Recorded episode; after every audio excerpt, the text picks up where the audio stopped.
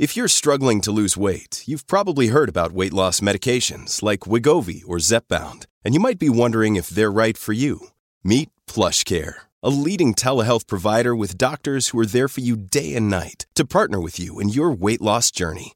If you qualify, they can safely prescribe you medication from the comfort of your own home. To get started, visit plushcare.com slash weight loss. That's plushcare.com slash weight loss. plushcare.com slash weight loss. Hey, it's Ryan Reynolds, and I'm here with Keith, co-star of my upcoming film, If, only in theaters May 17th. Do you want to tell people the big news? All right, I'll do it. Sign up now and you'll get unlimited for $15 a month in six months of Paramount Plus Essential Plan on us. Mintmobile.com slash switch. Upfront payment of $45 equivalent to $15 per month. Unlimited over 40 gigabytes per month. Face lower speeds. Videos at 480p. Active Mint customers by 531.24 get six months of Paramount Plus Essential Plan. Auto renews after six months. Offer ends May 31st, 2024. Separate Paramount Plus registration required. Terms and conditions apply if rated PG. Another day is here and you're ready for it. What to wear? Check. Breakfast, lunch, and dinner? Check. Planning for what's next and how to save for it? That's where Bank of America can help. For your financial to-dos, Bank of America has experts ready to help get you closer to your goals. Get started at one of our local financial centers or 24-7 in our mobile banking app. Find a location near you at bankofamerica.com slash talk to us. What would you like the power to do? Mobile banking requires downloading the app and is only available for select devices. Message and data rates may apply. Bank of America and a member FDIC. Hello, everybody. Welcome back to the FloTrack Podcast. I am Liv Ekpone, joined with Ashley Tysiac, who's still not in studio with me. She's still in North Carolina. Feels so empty on this side of the room. I know. I know. It feels weird. It Oh, feels man. very weird.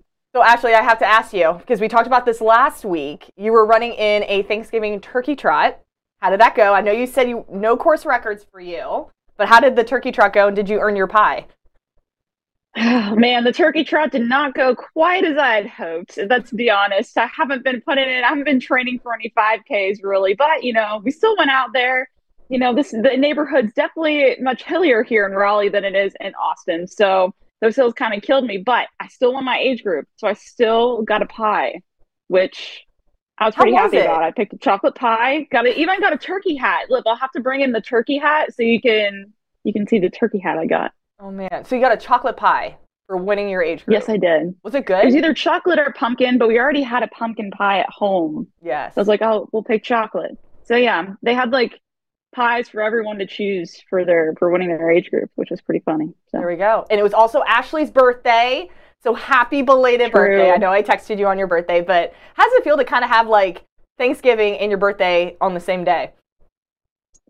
It's kind of weird, but also almost better because it's like two holidays in one. Yeah, you get Yeah. great food, so that's always a good plus there. So you know, I can't complain. And I, I was born on Thanksgiving, so I feel like that's kind of makes even more special, I guess. So, Yeah. but it's cool. That's Mhm. awesome. Well, I didn't register for any races, but I did run a 5K on Thanksgiving to kick off the holiday. You guys, there is so much to unpack for this episode. We're going to dive into a little bit of honestly everything. We have the BU meet this weekend, and it's going to be a showdown in that 3K, 5K race. NXN is also going to be taking place in Portland. Ashley and I are going to be packing our bags this Thursday to head off uh, to the West Coast on Saturday. And of course, we got to have our predictions there. We also had a debate this morning on the top recruiting class between USC and Georgia on the ladies' side, and we're gonna have a special guest joining uh, us with that. And then, of course, wouldn't be an episode if we didn't talk about marathon. So we have marathon talk, and I don't know about y'all, but I don't think it's too early to have NCAA predictions, especially when you think about it. Julien Alfred's not competing anymore. Matthew Boling, U- Udodi, Uzurike, they're all gone. So who are those next? Top hitters that are going to be filling in those voids. We're going to unpack it all. But before we dive into it, we have to thank our wonderful sponsors. Are you guys looking for a delicious and nutritious snack that's packed with a real protein punch? Crack into a good source of protein with healthy, wonderful pistachios. Today at my desk, I had to grab the honey roasted. These are now my favorite. Each one ounce serving of wonderful pistachios contains six grams of protein, giving you over 10% of your daily value. And you guys, it's one of the highest protein nuts out there. But that is not all. Pistachios are also known for their fiber and their better for you unsaturated fats, which, which may keep you help which may help you keep feeling fuller longer.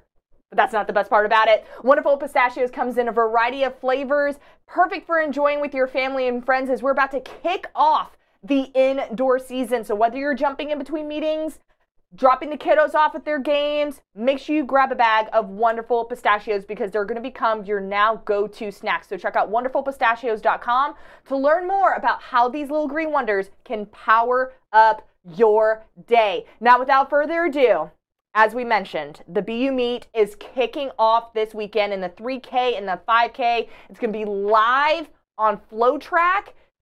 Goodness gracious, Ashley. Let's talk about the men's field first. Eight of the 10 finishers from the men's 10K at NCAA's are entered in the 5K this weekend, including Graham Blanks, runner up Habtom Samuel, and third place finisher Ky Robinson, Ashley, when I heard this, my brain pretty much exploded. So let's dive into it. What do you think? How do you think this is going to shake up? Do you think there's pressure from Graham Blanks' side, knowing that he won NCAAs? We're about to run the same distance, if it's on an indoor track. Just kind of how do you see this shaking up a little bit? Well, so I think first maybe we should establish a little bit just what this meet means. I feel like in the NCAA space, right? So it's the the first of many BU meets to come. The B the BU um, Sharon Collier Danville opener here, and what makes this really important, right, and really key, and why you're seeing so many of these NCAA cross country runners competing here, right? I mean, there's a reason for it, right? There's it's early December. Athletes are still at peak fitness from NCAA's. You know, they're not going to take a break really in between then and now they'll take their break after before indoor really ramps up in January. And it's a great way for distance athletes to log those top ranked times to be able to qualify for NCAA's later on in March, I believe it is, for the NCAA indoor championships. So that's really why you're seeing like so many people enter. Plus, I mean, BYU or not BYU, BU has certainly the history of producing fast times, and we've seen that that can be the place you know, to run your fastest time of the year. And especially when you add all those All Americans in the mix, it's just makes things even more spicy. So when you're looking at this event, um, the 5K and the 3K are the two premier events. And like you mentioned, the 5K, if you're looking, it's stacked. I mean, we got loads of All Americans, as you mentioned, eight of the top 10 finishers from NCAA's, at least on the men's side.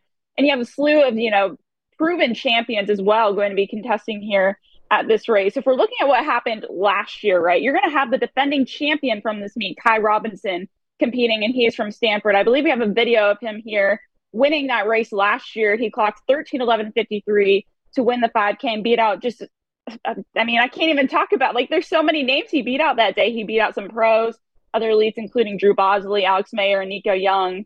Um, and he just finished third at NCAA's a couple weeks ago. And so, um, you know, as you mentioned, like he doesn't come in maybe as the favorite. Graham Blanks obviously won NCAA cross. Maybe there's some pressure there to continue on that winning streak, but maybe he has nothing to lose, right? He's mm-hmm. already the champion. He already won once. So, you know, he's going to go out there and put his best foot forward, but he's going to be racing against some top guys. So, what did you see from these entry lists that really struck your eye?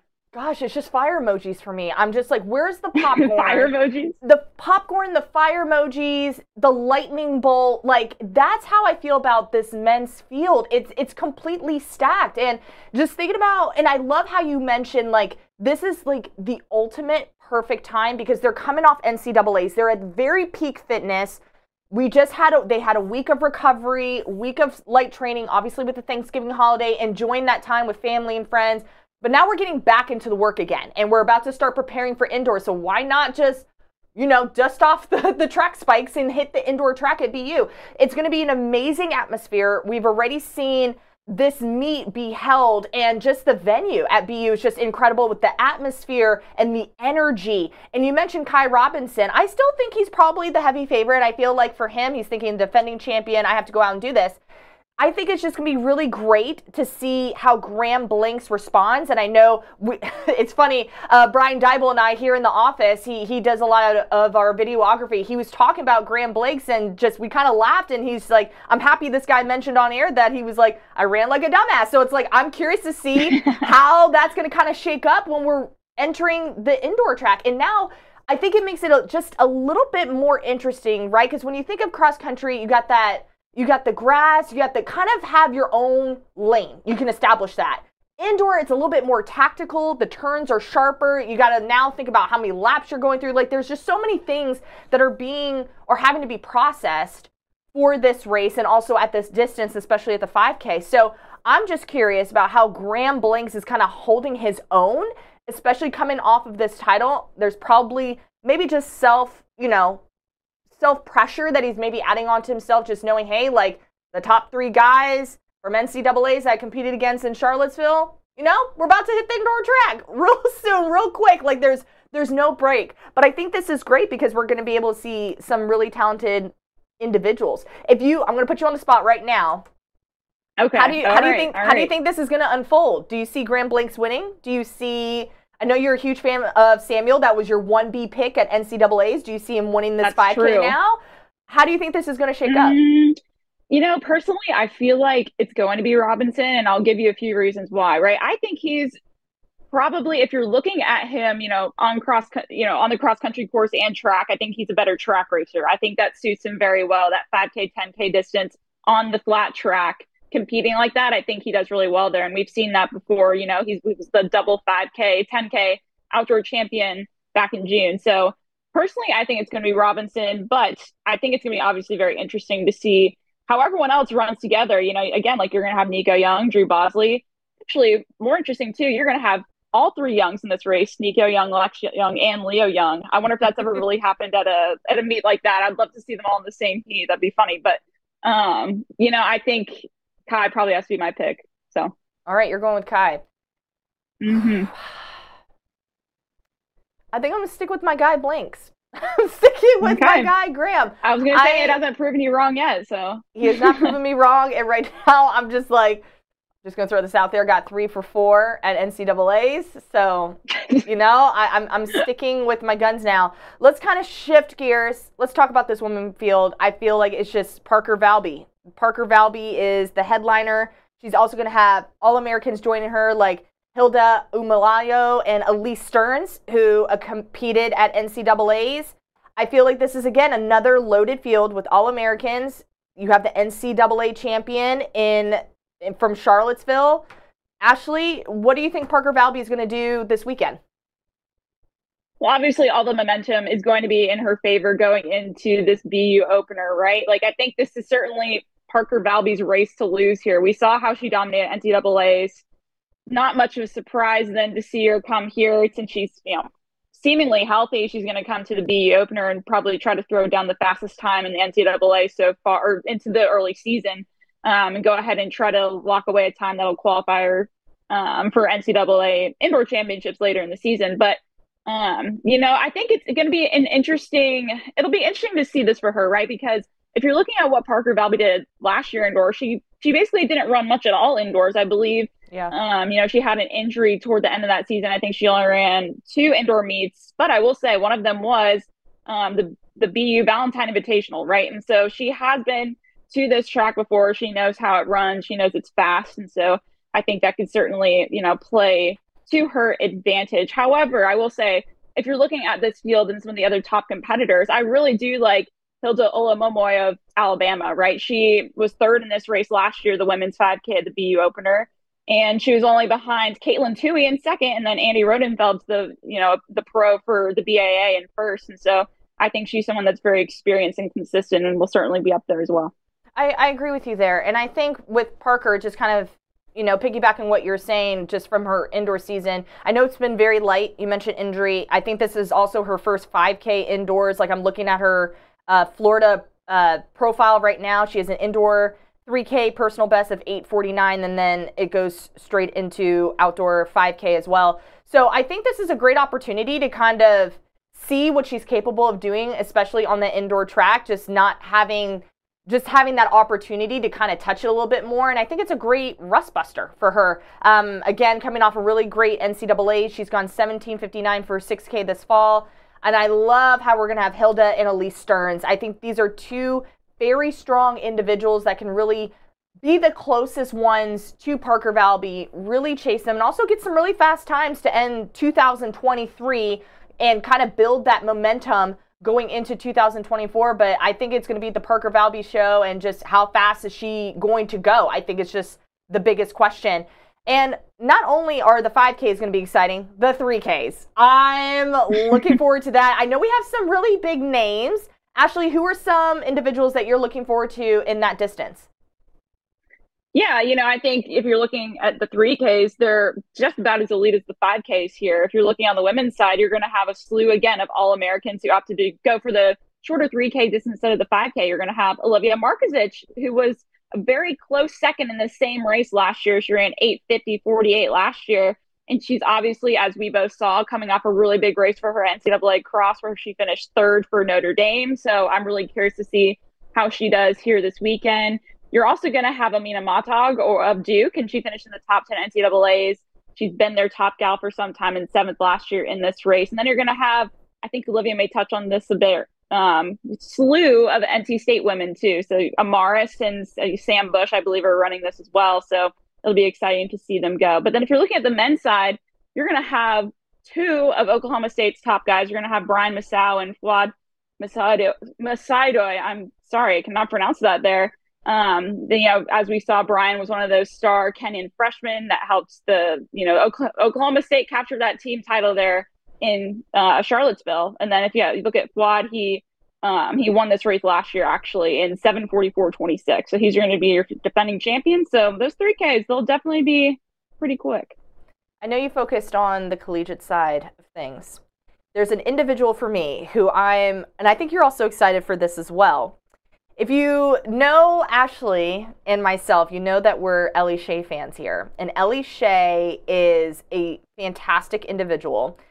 This young talented individual has compete she's in high school but she's not afraid to toe the line with professional and collegiate athletes. And she's also entered in this 3k i'm honestly not surprised because she is from boston. She's living in massachusetts. She tends to put herself and challenges herself in these types of races what i think is really impressive is literally this past weekend she qualified for footlocker nationals uh, and she, you know, did great things there at her regional meet, won 1721 for 5K. She's going to then hit the indoor oval track this weekend. And then next week, she's going to be flying to the West Coast to compete at Footlocker Nationals in San Diego. So she's going to hit the cross country course, indoor track, back to the cross country course um, for her her senior year, and she's one of the best distance recruits in the nation. She was the Pan American U20 champion in the 3K. She was the the uh, NA NACAC champion or silver medalist for the U23 divisions in the 1500. So this lady has so much talent, has so much to offer. She typically does a little bit of running during cross country has set all time marks during the indoor season, all time marks for the outdoor season. So are you excited to see Ellie Shea this early, I I'm guess, for the indoor I'm season? I'm a little interested in this move here. Yes. I'm a little surprised because um, I think that's just a, such a big change, right? To go from you know most high schoolers right they they start running their in their cross country seasons all the way back in august and then you know they run through um, november and into december if you're one of those elites going to national championships she made her cross country debut last week. I know. It's almost December, which is interesting. But then to then go from that and then a week later run indoors and then try to win a national championship another week after that. It's definitely an interesting strategy to me. But I mean, hey, Ellie's always kind of done her thing and done really well with it. So I guess we'll see how that goes. And especially at, you know, a fast BU meet, maybe she's just trying to throw it on really fast time and kind of shock the system. But who knows? Yeah, I think that's where I think it's coming from. It's like, as you mentioned, like I'm thinking about last year too. I think she ran one road race, then she went to qualify for Foot Locker, East Bay, Champ Sports, whatever it was last year, to then go to, you know, nationals again.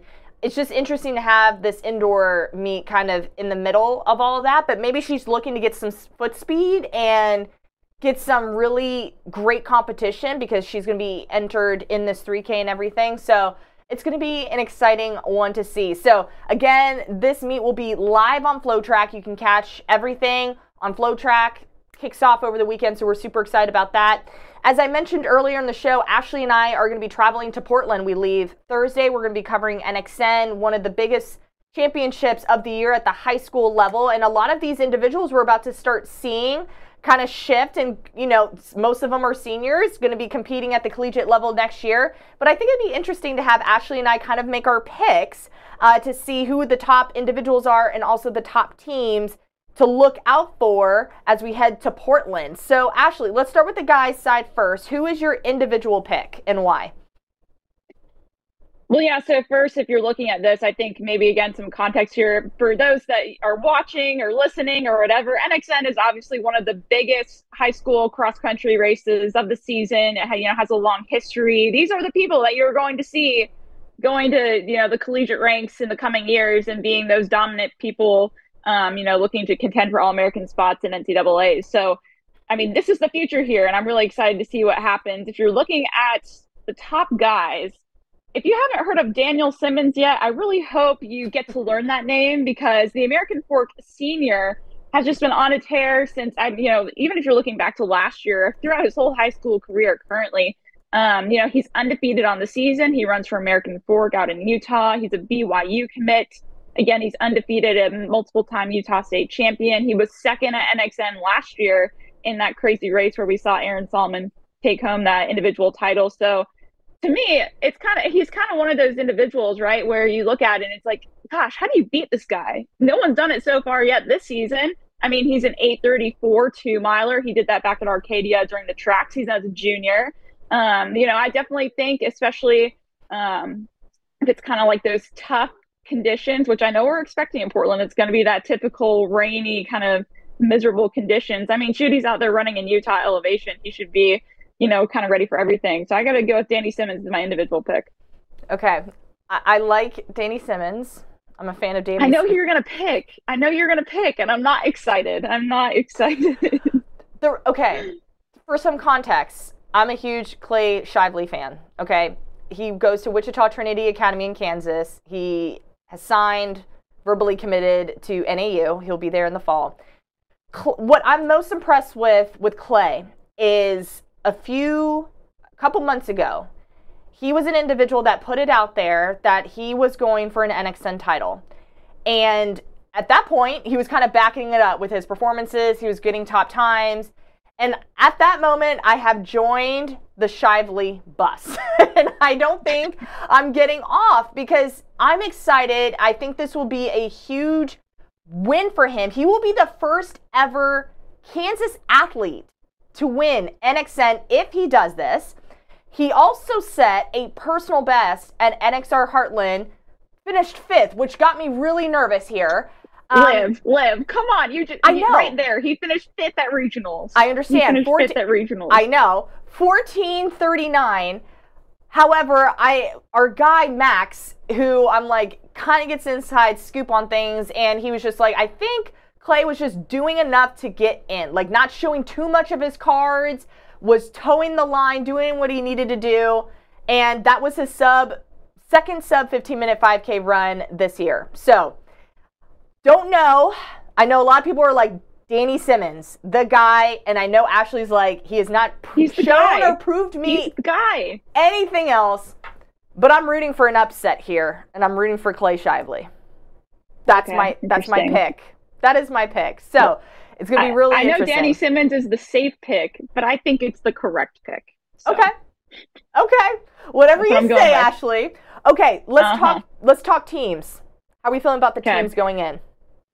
Um, I think are we on the same page? I can't remember if we made. Are we on the same page? Here. Oh, I we did. Okay, we are on the same page here.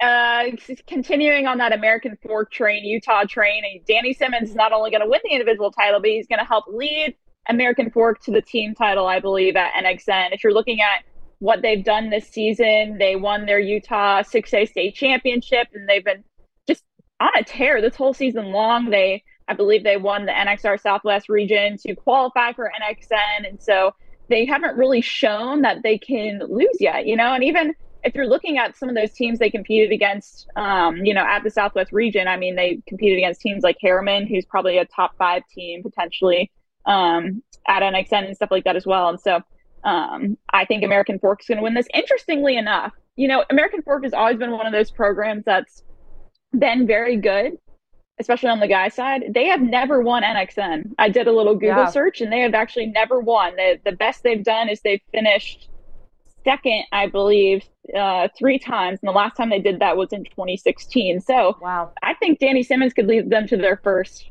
boys NXN title. Yeah, I think that's going to be really interesting. And again, I think American Fork is that team to beat. Um, Herriman, I know, is also in that conversation as well. So, whew, it's going to be it's going to be a fast one. Let's talk about the ladies' side. I I have a I, have a nice pick here. I like my pick. Rachel Forsyth of Ann Arbor Pioneer from Michigan. She's going to be going to Michigan State University in the fall.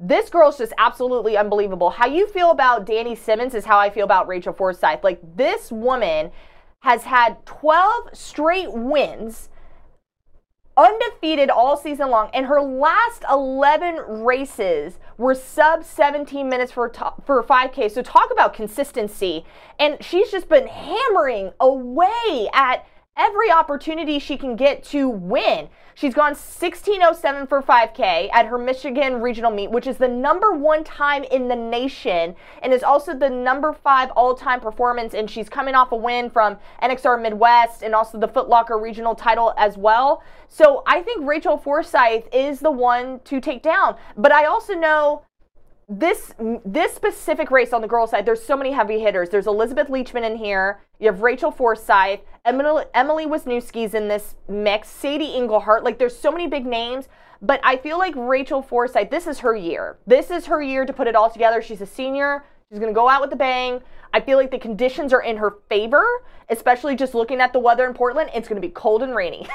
and homegirl has been running in Michigan where it's snowing all the time. The weather's not always ideal. So I think that also works in her in her favor. So I'm going with Rachel Forsyth. I don't know if you agree. I think you disagree with me You know, on this one. I do like that pick. I do Yeah. think Rachel is going to be at least top, probably top five. Maybe I said top three. I know we made some predictions earlier today, but I got to go with my girl Elizabeth Leachman out of Boerne Champion in Texas. Um, I believe she is. She's a junior, correct? Or maybe she's a sophomore. I think she's a sophomore. And when I tell you this girl has been on a tear all season long, I mean, there's no question that I mean she's logged some of the top times consistently week after week from 5K. That you know, I know for us that have been, you know, we were in Texas, so we follow along a lot with all the MileSplit Texas coverage. And I know we come to the office every day. We're like, dang, can we just talk about what Leachman just did over the previous weekend? If you're looking at a resume for the season, she clocked 1607.6 for 5K to win the NXR South Regional out in the Woodlands, which earned her the highest speed rating of anyone so far this season, which is 165. Which to me, that's just insane. And again, if you're looking at the rest of her resume, she's undefeated. She has gone under 17 minutes for 5K. One, two, three, four, five, six, seven, eight times. She's only gone over 17 minutes one time. So I feel like like she's got nothing to lose. They're literally like this. Because I know Elizabeth is number two by literally tenths of a second. But do you Or think? actually, I sorry, I'm going to correct myself. I said she was undefeated. I forgot she lost at Woodbridge to to Jane Hedengren, who Yeah, to me that unfortunately was- will not be competing. I believe she has sustained an injury, but yeah. But to me, that was gosh, pretty much is like a this win, girl's though. like on a whole nother level. yeah. And you know this, Liv. Okay, so what was it? A few about a month or two ago, we went out to Boerne Champion and we filmed a workout Wednesday with her. And I, I've never seen anything like it. She did the Michigan, which you know is a very famous distance workout, and this girl crushed it. So Crushed I'm, it. I'm going to have to go Elizabeth Leachman here. It's going to be an exciting race. I, I love Elizabeth Leachman, huge fan of hers as well, especially just being here in Texas, which is where we're at. So, again, it's going to be a race to the finish. Okay, team race because uh, it's going to be a battle between two Colorado programs. I feel like Niwot and Air Academy are just the two programs they're going to go at it. I don't even know if we agree. Do we agree on this one? Did No, you pick Air don't. Academy? No. You picked Niwot. No, I picked Niwot. Okay. Why do you why do you say Niwot? Well, if you're looking at what they've done this season, right? Didn't they beat them at just a you know a couple weeks ago at NXR Southwest? Yes. Again, See, just You already got here. the win over them one time, and then if you're just, I think Niwot has depth potentially that Air Academy doesn't. You know, I think Air Academy obviously does have that depth. There's like so close, but to me, I think Niwot not only has the depth that they have the star power too in Addison Ritzenhein, daughter of Dathan Ritzenhein, and she's just been on a tear. And if you're looking at how they did last year as a team at NXN, they ran really well. They got second at that meet.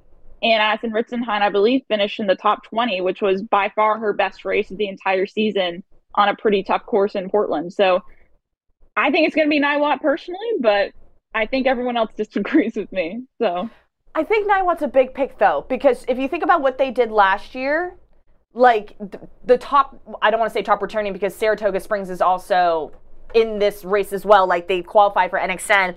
They, they, I don't feel like they're as strong of a program as where they were last year. So I feel like Niwot easily just moves into that number one spot. But I'm rooting for Air Academy, and I feel like they've just been, they've been just hitting at the door every meet. And I feel like if all the ladies have their best day this weekend, it's going to be incredible. With Bethany Mahalik, who's going to be going to NC State in the fall, there you have Tessa Walter, who's in the mix.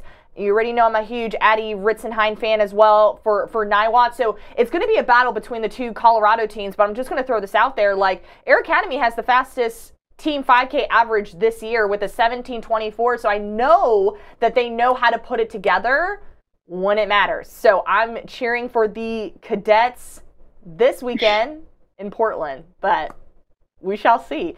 Actually, any other thoughts on NXN before we bring our special guest on?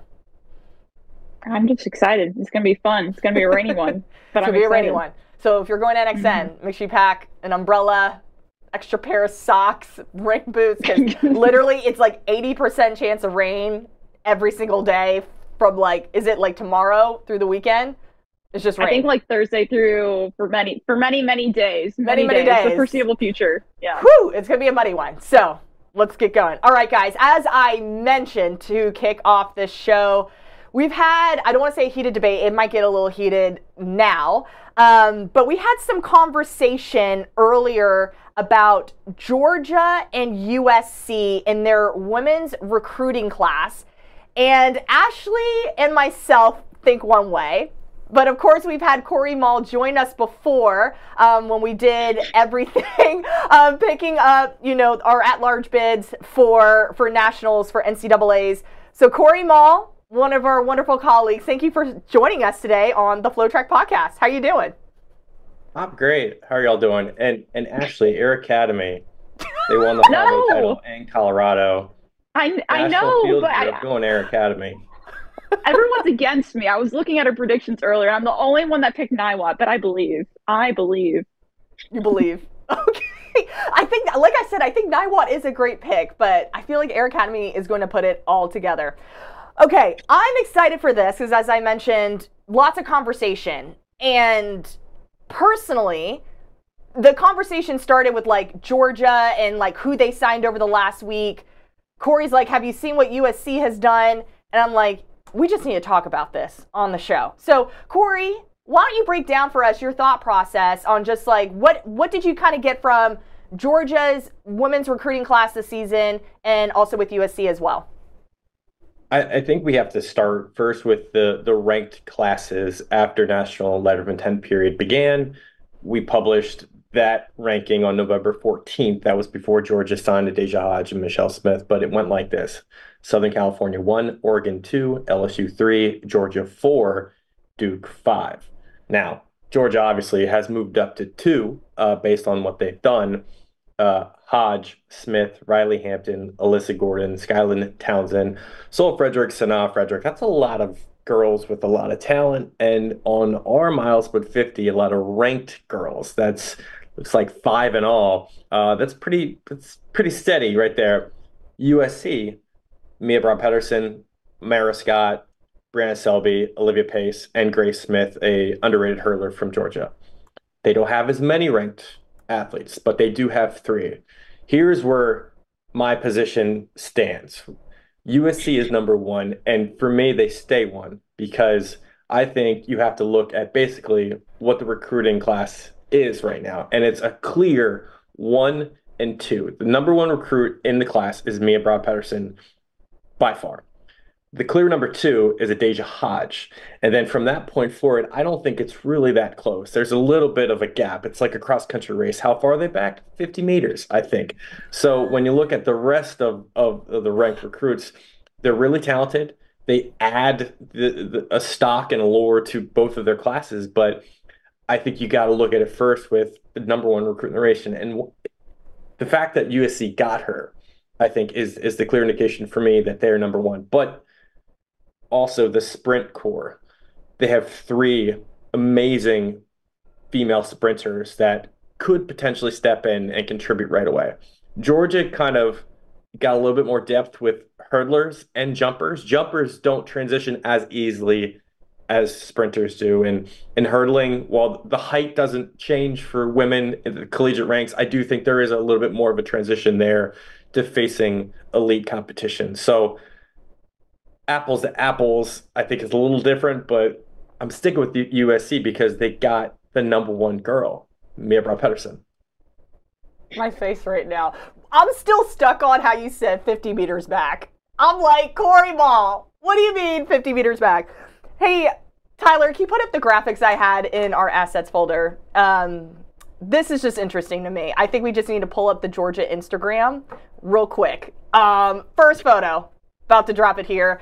I'm just mind blown because I'm looking at this and I'm like, look at all of these individ- these talented individuals from Adaejah Hodge, as we mentioned, indoor national high school record holder in the 200. I think she will immediately make an impact in the program, especially going 22 33 indoors. And she's ranked number two on the rankings, right? Then you also have Michelle Smith, top 400 meter hurdler in the nation. She's gone 56 66. And on top of that, she's gone 207 in the 800. It's it's almost like a Britton Wilson thing for me with like the 400 hurdles 800 also. I think with Michelle Smith, with Michelle Smith, she can be an individual that can also make an impact with this program. Riley Hampton, an incredible hurdler, win legal time of 13-18, tied for number two um, in the country last year. You also have Alyssa Gordon in the jumps, as Corey mentioned, and then you also have the Frederick twins, Sol and Sanaya, who have gone low 23s and low to mid in um, low to mid in the in the 11s in the 100 meters. I feel like this Georgia's recruiting class right now just exploded. It was like in the beginning, I remember saying Oregon was winning, and then as soon as the national signing day occurred, Georgia after Georgia after Georgia after Georgia. And I'm like, who else are they going to? There's only so much scholarship money that you can bring. And so I'm like, Georgia just completely destroyed it for me. But Ashley, I'm really curious on your thoughts. I know you said you had something to share with Corey. yeah, so I think I have to agree with Olivia here, but I do think it's a close debate. However, have an analogy that I want to use. So, first off, you know, I think, you know, when it comes to recruiting classes, like what makes a good class is not only having the star power, but then having some of that depth combined with versatility, probably across multiple events. And I feel like that's what Georgia has here. And again, I have an analogy here. If you're looking, if you Google the top, the best college basketball recruiting class ever, multiple websites cite the 2014 Duke basketball recruiting class. But I promise this is a good analogy. Do they not know who Jalen Rose, Chris Webber, University of Michigan were in well, the okay, 90s? Wait, here. Let me explain the analogy here. So if you're looking at their, their recruits that year, they have the top ranked recruit, Jahlil Okafor. He's a center. He's their top ranked recruit. But then if you look at the rest of the guys they got, they had number five Tyus Jones, he was a point guard. Number 12, Justice Winslow, shooting guard forward, that sort of thing. And then you have number 34, Grayson Allen, a shooting guard. So not only were they able to spread that talent, uh, you know, kind of spread that wealth there, they still got the number one recruit, but they had some of that depth. I mean, it's kind of rare that you get that kind of talent in just one recruiting class, so many top guys. And what did they go on to do? As freshmen, they won the national championship. N- nothing like Ashley to bring in a basketball analogy. Of course. That's, that's, uh, that's status quo there. I mean, first of all, Olivia, great. Georgia does social media really well. I applaud them for that. They also spend over $200,000 on recruiting, as our report indicated a couple months back. They also have some advantages to getting recruits. I'm not knocking them for that. They do it better than anyone else. Recruiting Georgia right now under Caryl Smith Gilbert better than anyone else. And that they're they're successful. But to win track and field titles, uh, outdoor, indoor, you need sprinters and you need relays. And what did USC get here in spades? They got sprint talent in spades. I get that like depth will give you um, maybe a, a versatility that could lead you to score some points in other events, but the reality is there's less likelihood there of those recruits kind of, you know, succeeding at the level of which you need them to. It's just a matter of numbers, you know, once you get to the college ranks. If you stock up on sprinters, and a lot of them, chances are you have a higher likelihood of hitting on them. And you need great sprinters for relays uh, in, in, the 4x1, the 4x4. And that's what Caryl Smith Gilbert did really well at USC when she coached there, now at Georgia. So I don't knock her. I think she got an incredible class. But Quincy Watts, I got Quincy Watts at USC. Just wait. Scott, Ohio, a little underrated. She's going to be outstanding. Brianna Selby, two time national champion indoors out of Virginia. I'm keeping them at one because USC for me did the right thing and they, they stocked up on sprinters. And plus, they got, I think, a couple more coming. Okay. Since we're talking about sprinters, I'm also thinking about like what they already have there now. Georgia has Kayla Jackson, Autumn Wilson. I really think with Deja Hodge and, you know, having someone else that's already on that relay, the, the star power is already at Georgia right now when it comes to the sprints, though. Kayla Jackson, All American as a freshman. We all know Kayla Jackson. That girl can move. For indoor and outdoor as well. But but the question was best recruiting class, not who they already have. I know, but I'm just does, you I'm did mention saying. a good point though. I, whether it was Olivia or Ashley on the scholarships, there's mm-hmm. a lot of girls on the squad that are basically the best in their states. How much scholarship money do you have? I mean, may, maybe some of these athletes are coming in on partials, then that's maybe the, the bigger get, I think, to, to get some of those athletes coming in not on fulls and you're still getting the best of the best. Mm-hmm. Just an interesting take. I still put Georgia take. one though. I still put Georgia one. Like Ashley already touched on it. Like they have a little bit of everything, and I think that's fantastic. Just got a Deja number two recruit, Michelle Smith who can do the eight in the the 400 hurdles. You got Riley Hampton who can hurdle. You got jumpers, Frederick Twins who can sprint. That looks like a solid recruiting class to me. I guess we'll see. I guess we'll see. we'll see. Yeah, that's what I was going to say. We'll have to see at the end of um, uh, indoor next year. If yes. right, and outdoor. I got one mm-hmm. last question for Corey. Since I know you're like USC number one, Georgia two, what do you think Georgia has to do to move to number one? Get more sprinters? Or how do we do that? To move to that's a good question. I mean, they've done pretty much all they can at this point. Mm-hmm. Um, I think I don't know. I think they're kind of locked in at two for me. Uh, you know, they can sign a couple different. If if they sign a distance talent, say that's like top five, maybe. But I don't know. Even that's kind of dicey because distance runners do need to transition early on too. Graham Blanks wasn't Graham Blanks until three years down the line. You know, it takes a while for for distance runners to truly make their mark. It does. Everyone's different too. Okay.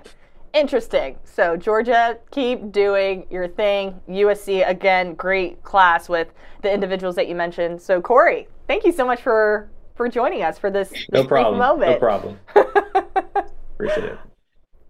All right, Ashley. Just I was really curious on just Corey's thought process with it all, especially just so many big names in the recruiting classes for both USC and Georgia. It's kind of like who do you give it to? Because there's so many talented individuals, but I'm still I'm still on Georgia.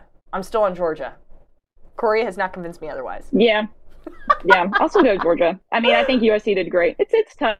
It's tough, but again, we'll see in not 2024 but 2025. Yes, who's correct. So stay for another year. All right, let's move on to some marathon talk because it just never it never ends. Marathon season is literally year round. The Valencia Marathon, which will take place live on FloTrack. Make sure you're up at 1 a.m. Central Time, 2 a.m. Eastern Time, December 3rd, and you can catch all the action.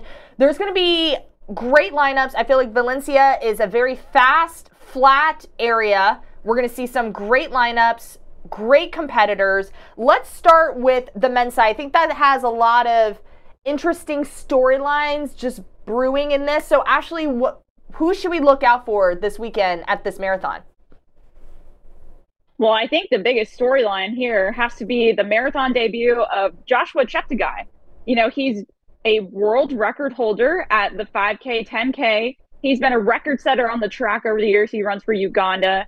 Um, he won the 10K World Championship title earlier this year in Budapest, but despite all that, he has never raced a marathon. And so, for someone like that who's been dominating distance running for so long, I think a lot of people are just really curious to see, um, you know, what this is going to be like for him. And um, there's a lot of intrigue that comes around that. And again, like you mentioned, Valencia is a fast marathon. It's flat, I believe. It's like they claim they're like the third fastest marathon in the world. So. Yeah this could be a chance where you could really see some fast times, and I'm really curious to see how he does. I know, um, yeah, I think uh, about I think it was about a month ago. Um, I believe David Monti, um, you know, great running journalist, track and field journalist, wrote an article uh, about Joshua Cheptegei and how he's been training for the Valencia Marathon. And apparently, there's been just historic flooding and raining and muddy conditions where he is. Um, so it's made for some challenges during training, but um, I'm just really excited to see and curious, really, to see what he does. Yeah. I think that is one of the biggest storylines, um, just seeing what Cheptegei can do there. But also in that mix, we're going to have Kenenisa Bekele, who is a three time Olympic champion and a five time world champion as well, is going to be towing the line. But also Gabriel uh, Geay, who finished second at the Boston Marathon earlier this year with the 206.04. And there's a couple of other names too, and there are five runners who have gone sub 205 um, to best on their resume that could also be in this mix as well. That's Alexander um, Mutiso, Sisay Lemma, Luel Grubolasi, excuse me if I'm pronouncing your ra- name wrong, Chalu Deso, and Titus Kiptero. So it's going to be an exciting men's race. Um, also on the women's side of, the, wait, do you have any other thoughts on the men's race before I shift gears? Talk about the ladies. I just want to see. I just want to see what Cheptegei does. I think that's really what everyone wants to see. So everyone I'm, wants to see that. for that. Yeah, I think the ladies' side is also interesting because you have a lot of individuals who competed in major marathons and are just looking to kind of be in that mix. Have already run, have already run marathons this season. You have Tsehay Gemechu, who is second at the Tokyo Marathon with the 2:16:56. You have Almaz Ayana, who's been undefeated in the half marathon distance this year, and she finished seventh at the London Marathon uh, earlier this year. You have Worknesh Degefa. Excuse me if I'm pronouncing your last name wrong. Um, they've already had one race underneath their belt this season. Then you have an individual from Romania, and again, a few others that competed at the Boston Marathon, and also Bosuna Mulatai, who will have her marathon debut, and she's gone 105, 46 and a half which was her best back in 2022. So lots of great performances, and this marathon is going to be exciting to see.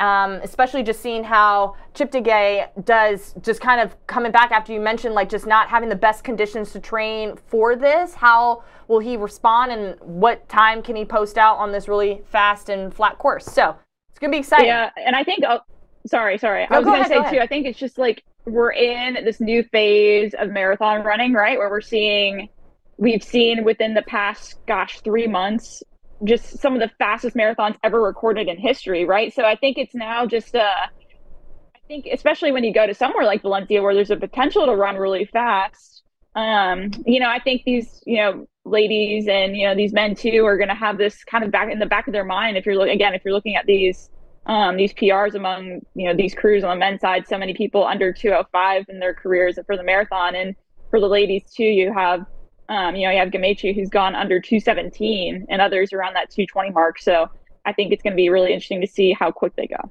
Yeah, very competitive and very quick as well. So, again, it will be live on FloTrack starting at 1 a.m. Central Time, 2 a.m. Eastern on December 3rd. So you can catch all the action there. And before we let y'all go, as I mentioned, I don't think it's too early to have NCAA predictions. And I think the biggest question for me, it's really funny, kind of over the Thanksgiving holiday, I've been kind of watching uh, last year's NCAA championships. And I'm like, it's going to be interesting. There's no Julien Alfred. There's no Matthew Boling. Udodi Onwuzurike just went pro from Stanford. So I feel like the sprints, it's kind of open. I guess you can say there are some heavy hitters that are going to be in the mix. Um, but Ashley, what do you think is the biggest kind of thing to look for as we move into these upcoming weeks with an indoor kicking off? Yeah, you know, as you were there talking about the biggest you know, opportunities, you know, events where other athletes can move in and have a chance to win titles and win races. I, I agree. I think it's really on the men's side, especially in that 200, right? You had Matthew Boling, who ran for Georgia. He was the 2023 indoor champion in that event. He turns pro. You have outdoor champion Udodi. He, you know, wins that event outdoors. He's also pro now. So there's these two openings now, right, where you can see you know, some of these athletes step up and this is their chance to win. And who's going to emerge as the star this year in the men's 200? That's always, obviously, always a very, um, you know, contentious event. And so I'm very excited to see where that goes. So that's kind of what I'm thinking. But you mentioned a good point, too. Like, if you're looking at the women's sprints, it's just wide open. Again, you had Julien Alfred, who's dominating. Um, you know, in the short sprints, she's gone, and plenty of others too. And I know you have some predictions about that as well. Oh yeah, I most definitely do. And my, my question is, and this is pun intended, um, with the indoor season indoor season coming up, who's going to be that next dog in the short sprints after Julien Alfred? And I mentioned Kayla Jackson of Georgia because she is literally the first name that comes into my mind, especially looking at the at the sprints. Like just looking at what and she was a freshman last year. And typically, as Corey mentioned, it takes some time for athletes to develop, but I feel like Kayla wasted zero time to get the wheels going. And, you know, just coming off of a strong spring season, she was six as a freshman at NCAA's in the 100 meters. She was second in the 100, third in the 200 at SEC's. During the indoor season, she clocked a 707. She was second in the 60 meters at NCAA's where she ran a 708. And I'm just like mind blown. I'm like, okay, if she continues that momentum, I feel like she's going to easily sneak in as literally that top dog going into the short sprints. I know Autumn Wilson is a talented individual again from Georgia, and I feel like she can be in the mix as well. But I also think just kind of looking into the 400 meters, also, Ashley, Britton Wilson, gone. Talitha Diggs, gone. Adeleke of Texas, gone. Those were the top three women at the NCAA Outdoor Championships. They're all gone. So, who's who's gonna be this the, the champion in this 400 meters? And my brain goes to arkansas with Effiong and Pryce. I feel like they're kind of the next ladies to kind of sneak in there. And i think it's also great that they come from the same program because you know they're going to be pushing each other at practice. I feel like they're going to kind of slide right on in into those top positions after having been all americans during the outdoor season but kind of what are your thoughts when you think about even the 400 meters just the lady side being gone like that? Yeah i think you make a great point that like everyone's gone. Again it's time for people to step in and you know take control. And so i think you listed some great ladies there that could definitely you know attack that as well. And again kind of going back to the um if you're looking at again it's just it's it's just kind of wild because I think if you're looking at NCAA's last year, there was so much star power. Mm-hmm. Obvious that they were going to then go, most of them go turn pro. It's, it's. I feel like one of last year was one of those years where there was, it was kind of rare how much star power there was when you're looking at, especially that two, that four, both on the men's and women's side. So to now have it, you know, so many spots opening up, I do think that's pretty interesting. Yeah. One other athlete just to kind of put on your radar. Um, again, I mentioned Arkansas, and I and I'm curious to know. I think she's probably going to go, you know, 60 meter too, but she also has the ability to go up in the 400s because she can potentially be on Arkansas's 4x4. If you don't know who Shawnti Jackson is, I need you to Google her as soon as you're done listening to this podcast because what she did as a senior last year from North Carolina is absolutely unheard of. She broke the national high school record in the 300 meters, which was held by Sydney McLaughlin Levrone. Shawnti went 36.63 and did that in January at the VA showcase. I remember Ashley and I were literally there in person, watching it with our own two eyes. And I called that race, and I was You- like, "Oh my you gosh!" watched it. You watched it with your own two eyes. Oh, you were I running a it from afar, marathon. but Just kidding. Ashley Yes, was not yes. there. I remember being there, watching it with my two eyes. Just unbelievable. 36.63. She also broke the outdoor 100 meter high school record. She went 1089. Ridiculous. And she's also gone 22.35, and she did that to win the Pan American U20s. And she also has 52 second foot speed. She ran that earlier in the year, and she only had a few 400 meter races underneath her belt just imagine what she's going to do as a freshman now.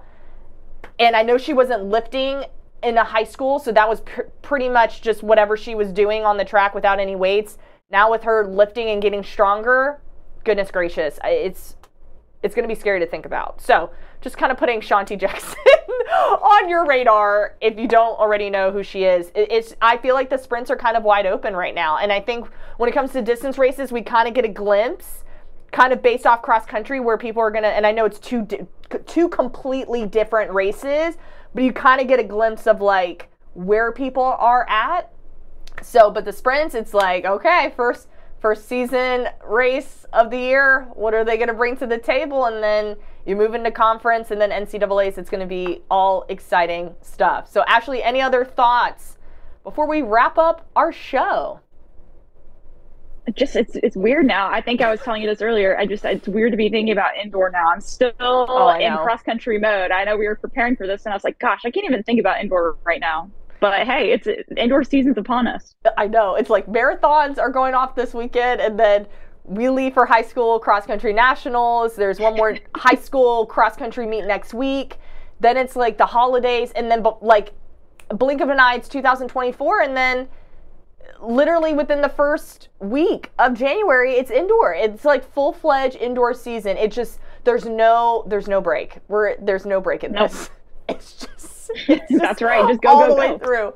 Goodness gracious. Well, y'all, thank you so much for joining us for this wonderful episode for the FloTrack podcast. Please subscribe, like, leave a comment. Ashley and I want to know what your thoughts are. Let us know what you think about USC and Georgia too. I'm really curious what you guys think about that. But enjoy the rest of your day. We will see you next week, kind of diving into more stuff, and enjoy the rest of your weekend.